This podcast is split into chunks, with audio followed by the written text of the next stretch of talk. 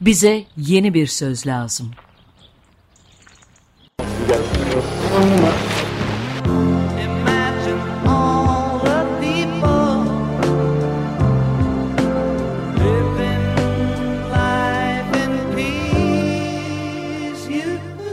Bekir Ağırdır'la yeni bir yol haritası denemesi.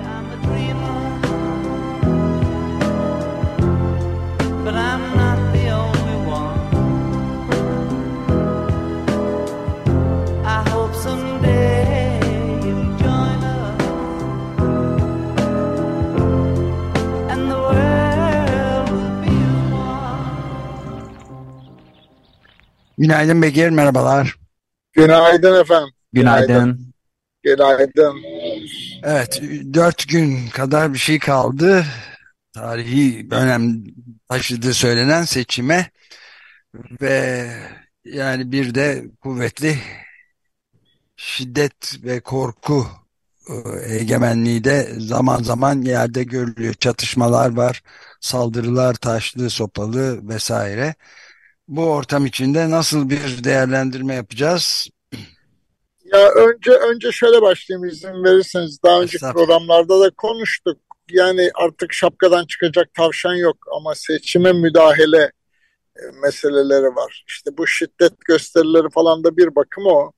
Yapabildikleri de bu kadar aslında. Yani toplum serin kanlı durdukça, muhalefetteki liderler de serin kanlı, sakin durdukça e, hiç çalışmıyor da aslında. Yani Erzurum'daki provokasyon sonuçta işte gördük bir istihbaratçının e, gazlaması olduğu da ortaya çıktı. Efendim yok şimdi FETÖ'cüymüş, öyleymiş, böyleymiş. Ama hatırlarsanız ilk açıklaması hem de ülkenin bütün güvenliğinden, asayişinden sorumlu bakanın ağzından açıklama muhalefetin organize ettiğiydi. Sonunda kabul evet. etmek zorunda kaldılar. Yani demeye çalıştığım bir kere izleyicilere de bir kere daha hatırlatayım. Bütün bu kabus senaryolarına inanmayın efendim. Evet yapmak isteyenler, arzulayanlar vardır.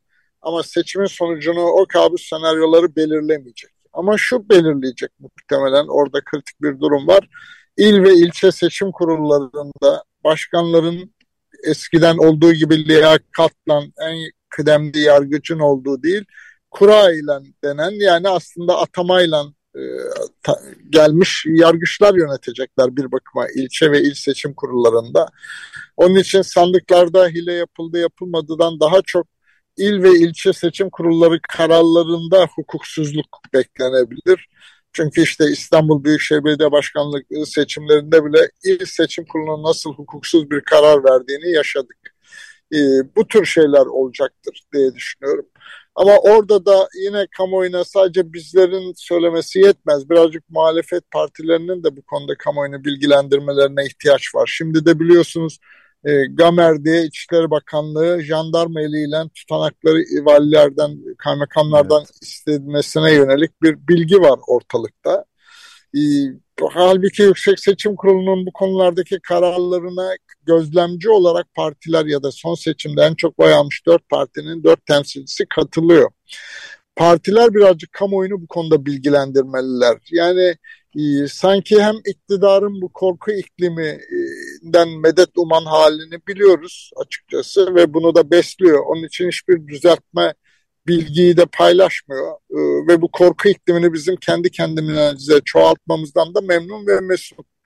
Ama muhalefettekilerin de bu kuşku ikliminin böyle diri durmasında e, niye engel olmuyorlar, niye doğru açıklamalar yapmıyorlar o kısmını anlamıyorum gerçekten. Yani Örneğin seçmen kütükleri şu anda partilerin elinde. Ee, ve de o seçmen kütüklerinde doğum yeri bilgileri de olduğu için işte 60.9 milyon seçmen içinde ne kadar yurt dışı e, doğum yeri kaydı olan seçmen var şu anda CHP ya da İyi Parti ve diğerleri biliyorlar. Neden bu konularda kamuoyuna uyan bilgilendirmiyorlar da sürekli olarak böyle bir Yok 1 milyon Suriyeli öyle oy kullanacakmış. Yok 500 bin Afganlı bunu yapacakmış bilgilerinin yayılmasına izin veriyorlar. Bunu da anlamıyorum. Yani e, yine ya bunu İçişleri Bakanlığı açıklamıştı. Evet yani daha, sayılar daha bildiğim yakın, kadarıyla 200 bin civarı falan gibi değil. Evet, evet, evet yani 1 milyon 100 bin civarında yurt dışı doğum yeri kaydı olan seçmen var toplamda ve yanlış bilmiyorum e, bilmiyorsam en o hani olağan şüpheliler diyelim o ilk beş ülke hani Suriye, Afgan Irak falan kayıtlı olanlar da bildiğim kadarıyla 300 bin mertebesinde falan.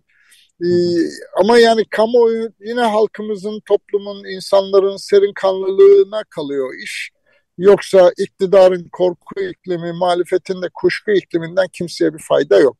Yani benim ısrarla tezim seçimlerin meşruiyetine gölge düşürmekten kaçınmamız lazım. Çünkü elimizde bu topraklarda halkımızın, insanlarımızın, her birimizin hayatımıza müdahale edebildiğimiz tek imkan var. Seçim, onun dışında örgütlü olmayan bir toplum burası. Başka türden mekanizmalarını hak, hak arama kabiliyeti, örgütlü hak arama kabiliyeti son derece düşük.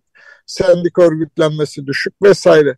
Onun için insanların doğrudan hayata müdahale edebildiği tek şey seçim. O yüzden serin kanlı durmak hep ısrarla son bir aydır söylediğim cümleyle bitireyim. Ee, bayramlıkları giyip sandığa gidip oylarımıza sahip çıkmak. Yani cenge gitmiyoruz sonuç olarak. Cenge de gitmeyeceğiz. Kim ne planlarsa planlasın. Sonuç olarak azınlıkta kalacak bütün o hikayeler. Evet o gece bazı olaylar olsa bile bu iklime prim vermemek lazım. Ee, onun için sakin, sessiz ama oyumuza ve kaderimize sahip çıkmak lazım. Bu kadar basit aslında bir bakıma. Yani bu evet. bir bakıma aktif yurttaşlığa çağrı da bizi dinleyen e, izleyicilerimiz için. E, hiçbir şey yapamıyorlarsa hala örneğin askıda bilet için yani deprem bölgelerinden çıkıp da oy kullanmak için yerine gidemeyen insanlar için açık var örneğin e, mali anlamda hiçbir şey yapamıyorlarsa e, iki tane korku iklimini yayacak, çoğaltacak WhatsApp mesajı atmak yerine iki kişinin biletini almaya katkıda bulunsunlar. Hala oy ve ötesinin ve Türkiye gönüllüleri gibi diğer bütün girişimlerin insan eksiği var. Eğer bu kadar geleceğimizden kaygılanıyoruz ve iktidarın onu yapacak, bunu yapacak korkularından besleniyorsak o zaman oylarımıza sahip çıkmak için bu gönüllülüklerden birine başvuralım. Yani aktif yurttaş olmak ve kendi kaderimizi ve oyumuza sahip çıkmaktan başka seçenek yoktur bence. Evet ben de iki ilavede bulunayım izninle. Bir tanesi e, haftalık oksijende son gazete oksijende Ali Yaycıoğlu'nun belirttiği de senin e, söylediğini doğrular nitelikte. Yani aslında iktidar seçimi kaybederse bunu kabul etmeyeceğin işaretlerini veriyor vermesine de bu iktidarın belki adına korku siyaseti diyebileceğimiz bir yöntemi diyor.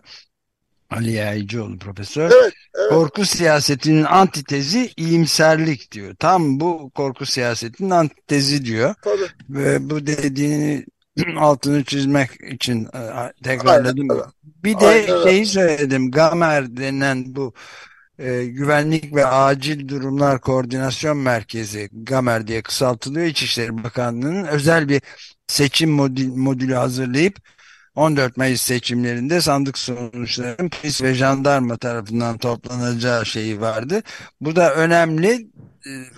Bir kere yasal olarak hiçbir e, koşulda İçişleri Bakanlığı'nın böyle bir bilgiyi talep etme yetkisi, hakkı yok. Onun için il, ilçe ve seçim kurullarının ve özellikle de Yüksek Seçim Kurulu'nun bu konuda çok net bir açıklama yapması lazım. Şimdiden kamuoyuna ve o tartışmaya dahil olan, izleyen, gözlemci olarak o tartışmaya katılmış olan dört parti temsilcisinin kamuoyuna bir açıklama yapmaları lazım. En azından YSK bu konuda bir karar almıyorsa, almaktan kaçınıyorsa ya da yasalarda açık biçimde olmadığı halde bu hakkın olabilmesini savunan üyeler varsa tabii muhalefet partilerinin temsilcileri bunu bugünden kamuoyuna açıklamalılar. Yani evet, kuşku çok beslemek doğru bir şey değil. Değil evet ya çok önemli zaten e, sözcüden İsmail Saymaz'ın haberine göre Yüksek Seçim Kurulu seçim görevi seçim kurullarına ait olduğunu belirtip ve Gamer'in yani bu görevle ilgili hiçbir sorumlu olmadığını da vurgulamıştı. İsmail Saymaz da bunu yazıyor.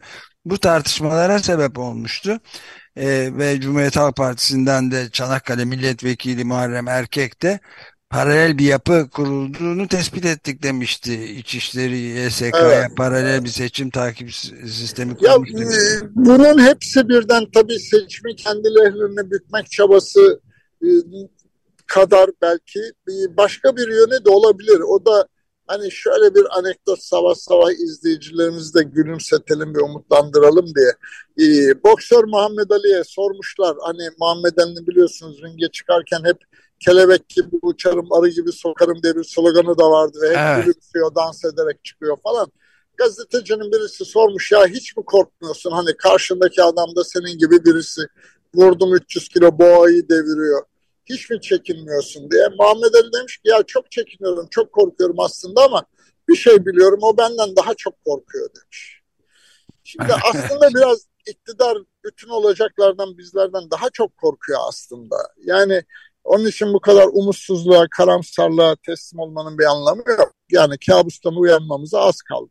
Evet ben de şeyi de vurgula e, bu Gamer meselesiyle ilişkin olarak zaten e, bazı bürokratların e, bu sandık Gamer'e işte polis ve jandarma marifetiyle alınan bilgilerin Excel formatında Gamer'e gönderilmesi yönünde talimat verilmesi üzerine uygulamadan rahatsız olan bazı bürokratlar diyor haberde artı gerçekteki haberde anayasa gereği seçim işlerinin gözetim, denetim ve yürütme görevinin YSK'ya Yüksek Seçim Kurulu'na verildiğini hatırlatıyor ve bakanlığın bu tasarrufunun manidar olduğu görüşünde diyor. Şimdi Manidardan man, öte ne dem evet.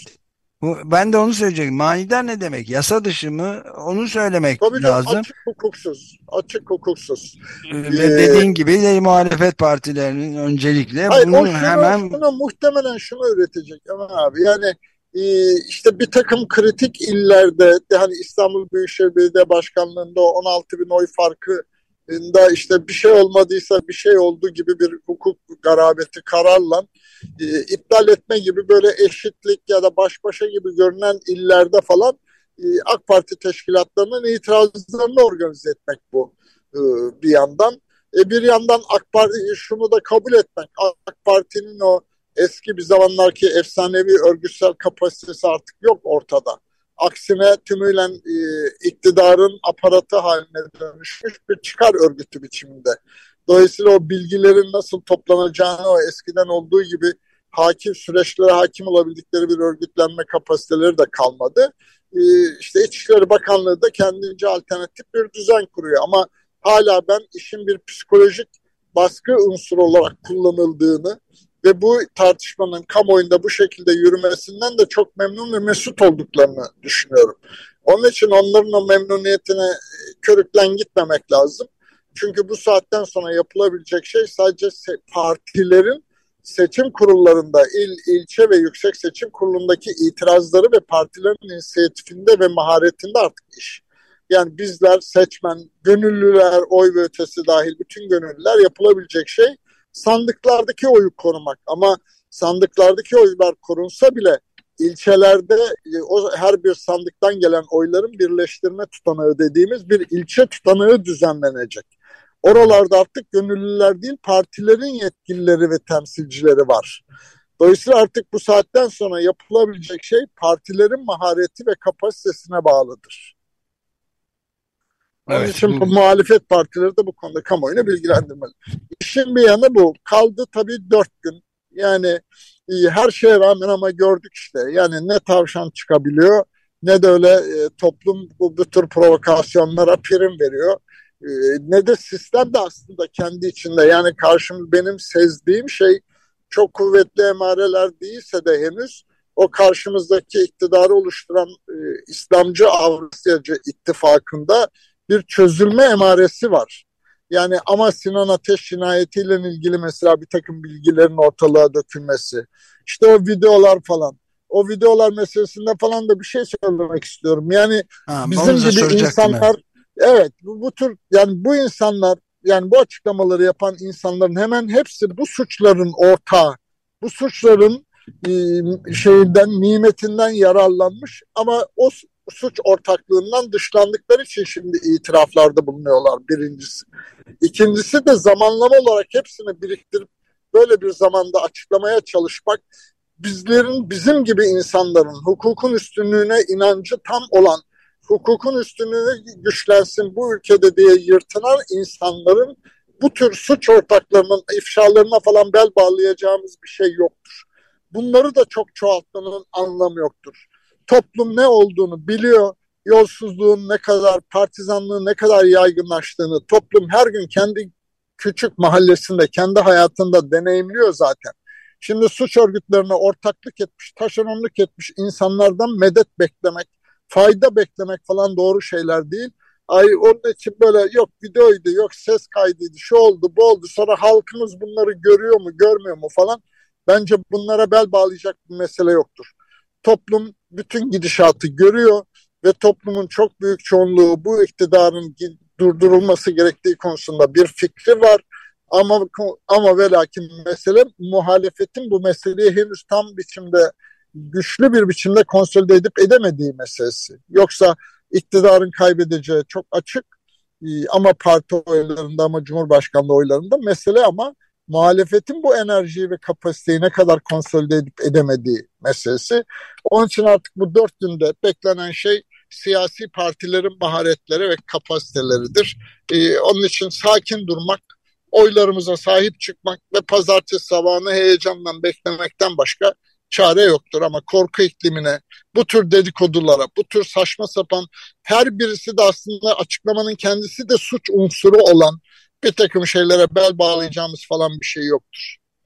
Evet, şey de çok ilginç yani mesela bu Süleyman e, Soylu'nun İçişleri Bakanı ve aynı zamanda milletvekili adayı olan Süleyman Soylu'nun e, shiftdelete.net diye adlandırılan YouTube kanalında pazar günü yayınlanan bir videosunda akıllı telefonunda tırnak içinde akıllı telefonunda yüklü bir uygulamayı tanıtması olayı var. Kim diye KİM diye adlandırılan uygulama üzerinden e, akıllı telefonunda fotoğrafını çektiği kişinin iki saniye gibi kısa bir sürede kimliğini tespit edebildiğini söylediği bir tanıtımı var. Bu da aslında e, bir anlamda yasa dışı, yasa dışı, dışı değil mi? Hukuk dışı. Çok evet. açık, çok açık. Yani bir siyasetçinin cep telefonunda yani bir kere şunu anlıyoruz. Belli ki devlet e, bu yazılımı Çinliler geliştirdi biliyorsunuz bunu. Ee, ve Çin'de e, müthiş bir böyle devletin yurttaşı izleme sistematiği var. Belli ki bizimkiler de bir biçimde o yazılımı edindi ve kendi ya da kendilerine göre modifiye etti. Ama sorun şurada. Bir kere bu tür bir yazılımın hangi kurallar içinde çalıştırılıyor olduğu, denetimin kimin elinde olduğu, güncellemelerin kimin elinde olduğu, o sistemin veri besleme kaynağının ne olduğu, her birimize dair hangi verilerin o sistem üzerinden ulaşılabilir olduğu, örneğin sizin benim banka kaydımıza ya da sağlık kaydımıza ulaşılıp ulaşılamadığı gibi hiçbir kuralın açık ve net olmadığı ama bir siyasetçinin cep telefonunda bir de bunu da gayet cüretkarca gazetecilerin önünde şov yaparak gösterebildiği bir ortam bu. Bu bile ne kadar hukuk dışı yollarla kendilerinin aslında kaçın çekindiklerini, kaybetmek korkusunun kendilerinde çok daha güçlü olduğunu ve korku iklimine yaslandıklarını gösteriyor ama bence seçimden sonra yani çok daha basit bir yerden aktüel bir soru soralım. Yani e, pazar akşam eğer iktidar kaybederse Süleyman Soylu'nun cep telefonundaki o aplikasyonu kim silecek? Silinip silinmediğini kim denetleyecek? Başka hangi siyasetçilerde o aplikasyonun ucu var? Onu bilmiyoruz. Yani, suç örgütlerini şey de buna katabiliriz. Yani tehdit ediyorlar birbirlerini öyle değil mi? Böyle? Elbette. Yani onların elbette. elinde böyle bilgilerin olmasın. Yani elbette. evet ben de şeyi de ilave edeyim izninizle yani hukukçu ve özellikle de bilişim ve kişisel verilerin korunması alanında uzman olan hukukçu Umut Zorer de BBC'de e, şunu söylemiş. İçişleri Bakanlığı'nın bu hassas kişiyle, e, kişisel verileri işlemesi Türkiye'deki mevcut yasalara aykırıydı, aykırıdır diyor. Çok açık, çok açık efendim aykırı olduğu. Ama yani düşünün ki İçişleri Bakanı hukuk dışı olduğunu kendisinin de bizzat bildiği bir şeyin şovunu yapıyorsa Evet. Buradan bekledikleri bir yarar var. Yani e, o yüzden sakin durmak, kaybediyor olduklarını onlar da gördüler ve anladılar diye düşünüyorum. O yüzden bu korku iklimine teslim olmamak lazım. Gidişata bakıldığı zaman toplum hem serin kanlı hem de gidişatın e, problemlerini de görüyor. O yüzden muhalefet kazanmaya çok daha yakın. E, her geçen günde o ivme artıyor. Kesin şu olur bu olur demek henüz belki mümkün değil ama e, bizim gibi insanların serin kanlı durmasında yarar var. Evet yani bu, evet çok ben de katılıyorum buna tabii polis sendikası adlı Twitter hesabını da e, söylemişti bir kez daha tekrarlayalım Özdeş e, söylemişti yani devletin sadece istihbarat birimleri ve TEM şube yani terörle mücadele şube tarafından kullanılabilen program parti mensubu aday olan bir bakan tarafından telefona yüklenmiş ve vatandaşla paylaşılıyor. Bu kim olarak adlandırılıyor, KİM olarak yazılıyor ekranda bu program. Emniyette gözcü olarak bilinir ve sadece istihbarati çalışmalarda kullanılabilir şeklinde bir paylaşım yapmıştı. Yani bu da senin altını defalarca çizdiğin hukuk dışılığı bir kez daha ortaya koyan bir açıklama. Evet, yani Aynen yani zaten buradaki problem bir kere bakanların istifa etmeden e, milletvekili adayı olmalarına Yüksek Seçim Kurulu'nun onay vermesi. Ve işte hükümetin e, seçim kurulları üzerinden hukuk yoluyla, hukuk dışı yollarla ve hukuk dışı kararlarla ama hukuka uygunmuş gibi, uygunmuş gibi olan kısmı o kurulların bu yetkilere sahip olması. Yani Yüksek Seçim Kurulu'nun kararlarına itiraz edilebilecek bir üst merci yok. Yasalarımıza göre e, seçimlere dair tüm kararlar Yüksek Seçim Kurulu'nun kararlarına bağlı ve onun kararı da kesin ve son karar.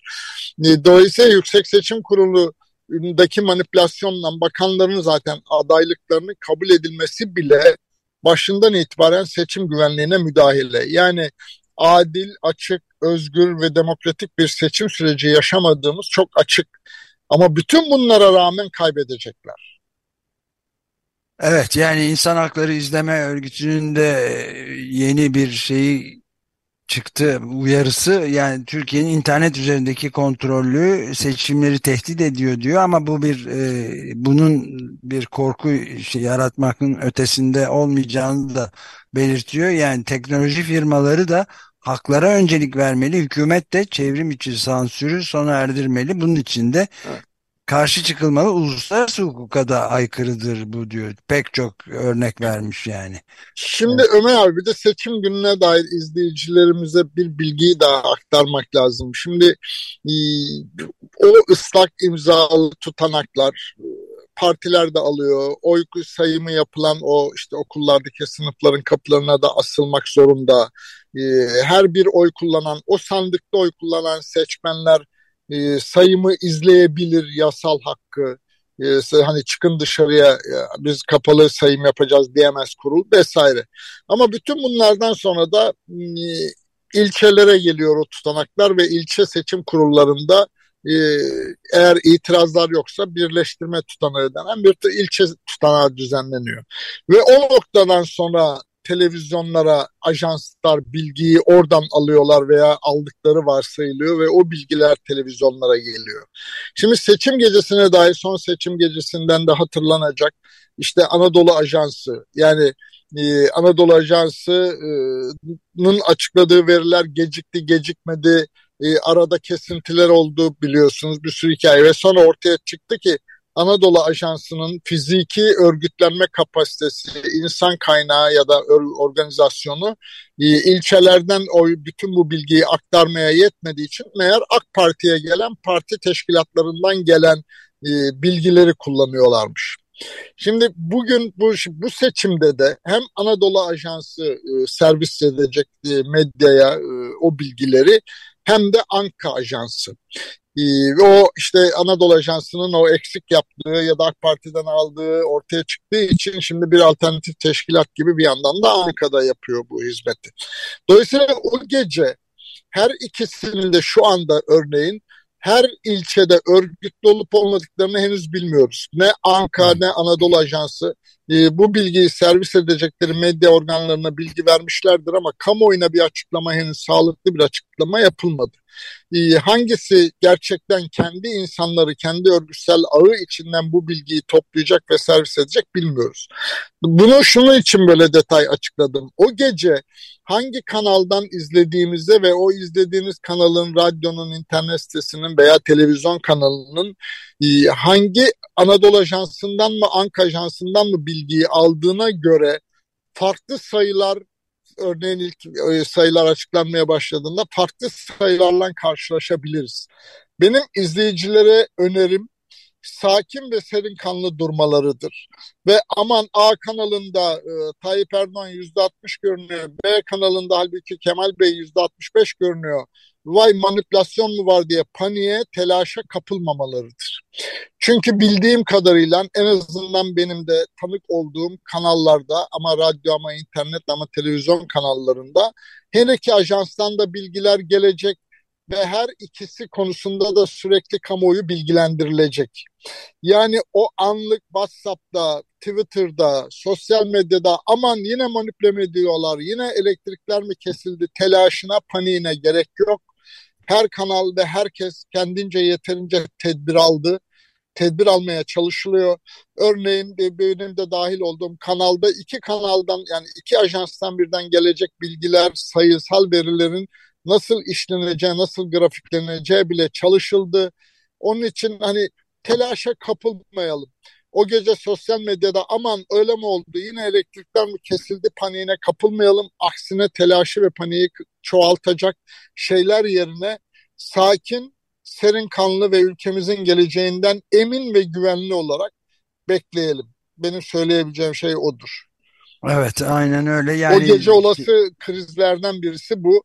Muhtemelen yine internette bant daraltması depremde olduğu gibi gibi şeyler yapacaktır. Bu kim uygulamasını bu kadar cüretkarca e, açık edebilen İçişleri Bakanlığı'nın internet kanallarında ne yapacakları, bant genişliklerini Telekom ya da Turkcell veya operatörler üzerinden nasıl denetleyeceklerini hakkında bir tahminde bulunmak kolay. O yüzden paniğe, telaşa gerek yok. Sakin duralım ve pazartesi sabahını heyecanla bekleyelim. Evet bu sözler üzerine burada bitirebiliriz programımızı. Çok teşekkür ederiz e, Bekir Ardır. Dört gün sonra tekrar nasıl bir değerlendirme evet, yapacağımızı. Daha umutlu bir ülkeye uyanacağımızdan emin olabilirsiniz efendim. Aynen öyle. Çok çok teşekkürler Bekir. Hoşçakalın. Görüş, görüşmek üzere. Görüş, görüşmek üzere.